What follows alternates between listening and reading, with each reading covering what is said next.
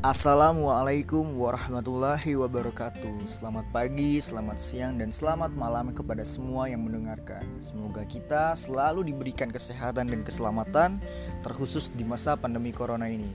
Sebelumnya terima kasih banyak kepada Maraton Impian yang telah memberikan kesempatan kepada saya untuk mengisi podcastnya. Oh iya, perkenalkan nama saya Guru Amana.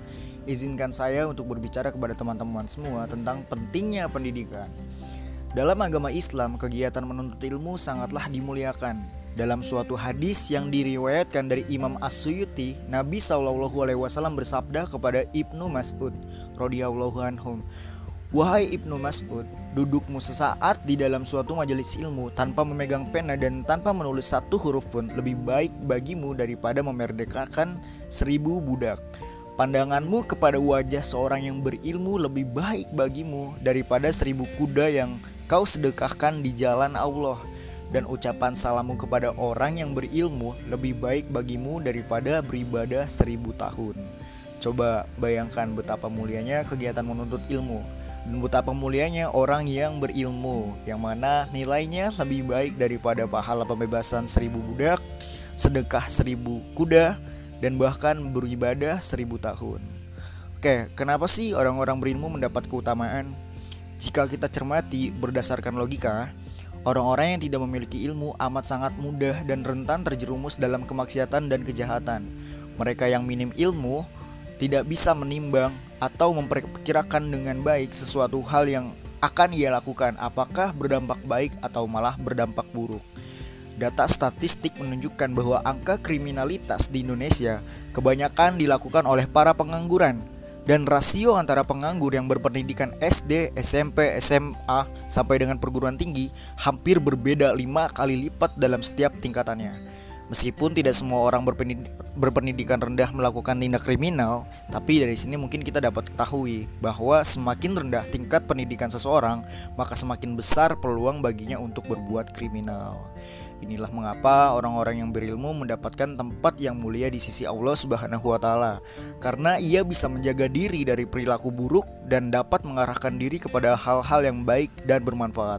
Orang-orang yang berilmu pun akan senantiasa memberikan ilmunya dan memotivasi orang lain untuk berbuat kebaikan sehingga termasuk dalam kegiatan nahi munkar. Oleh karena itu teman-teman akan sangat baik apabila kita sebagai seorang pelajar sekarang untuk bisa terus meningkatkan tingkat ilmu kita atau tingkat pendidikan kita. Ketika kita memiliki impian pun akan lebih mudah tercapai ketika kita memiliki ilmu dan tingkatan pendidikan yang tinggi. Selain daripada lebih mudah untuk mendapatkan pengetahuan, jaringan dan peluang atau jalan mencapai impian, kita juga mendapatkan berkah dari Allah Subhanahu wa taala. Insyaallah. Nah, teman-teman, salah satu dunia pendidikan yang dapat menunjang karir serta impian dari seseorang adalah pendidikan vokasi. Pendidikan vokasi merupakan pendidikan yang dirancang dengan metode pembelajaran praktikumnya yang lebih banyak dibandingkan dengan teori.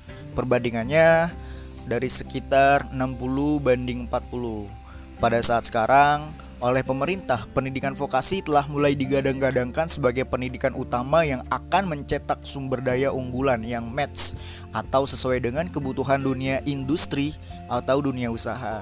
Dan ini konkret teman-teman. Sebab pada saat tahun ini dalam Kemendikbud terdapat struktural baru yaitu Direktorat Jenderal Pendidikan Vokasi. Kebayangkan kemudian pendidikan vokasi di Indonesia akan semaju apa? Dan mereka yang sekarang sedang menjalani masa pendidikan di vokasi harus bangga teman-teman karena apa? Karena di luar negeri sana pendidikan paling favorit yang ditempuh untuk belajar adalah pendidikan vokasi. Kita coba ambil contoh di Jerman. Kebanyakan daripada para pelajar di Jerman menjadikan pendidikan vokasi sebagai tujuan utamanya untuk melanjutkan jenjang pendidikan. Karena mereka tahu bahwa pendidikan vokasi merupakan pendidikan yang secara nyata memberikan keahlian kepada mereka untuk menunjang dunia pasca kampusnya. Saya juga pernah mengikuti uh, meninjau sebuah rapat DPR yang membahas mengenai pendidikan vokasi di dalamnya. Uh, terdapat 8 perusahaan besar dari berbagai bidang mulai dari otomotif, pertanian sampai dengan kesehatan. Dan dari semua perusahaan yang ada di sana mengatakan bahwa mereka lebih suka tenaga kerja yang berasal dari pendidikan vokasi karena dirasa sudah terbiasa dan mahir dalam pekerjaannya. Oleh karena itu, saya pribadi yakin pada saat nanti pendidikan vokasi bukan lagi menjadi pendidikan alternatif, melainkan pendidikan unggulan yang akan banyak dimintanti oleh para pelajar di Indonesia. Sebelum saya tutup podcast ini, saya ingin kembali mengingatkan teman-teman apabila mungkin terasa lelah bagi kita menjalani dunia pendidikan, tugas yang banyak, materi yang sulit dipahami, dan lain sebagainya. Ketika rasa lelah itu muncul, ingatlah bahwa dalam surat Ali Imran ayat 139 Allah berfirman, "Janganlah kamu bersikap lemah dan jangan pula kamu bersedih hati, padahal kamulah orang-orang yang paling tinggi derajatnya jika kamu orang-orang yang beriman." Itu saja yang dapat saya sampaikan, kurang lebihnya maaf. Wassalamualaikum warahmatullahi wabarakatuh.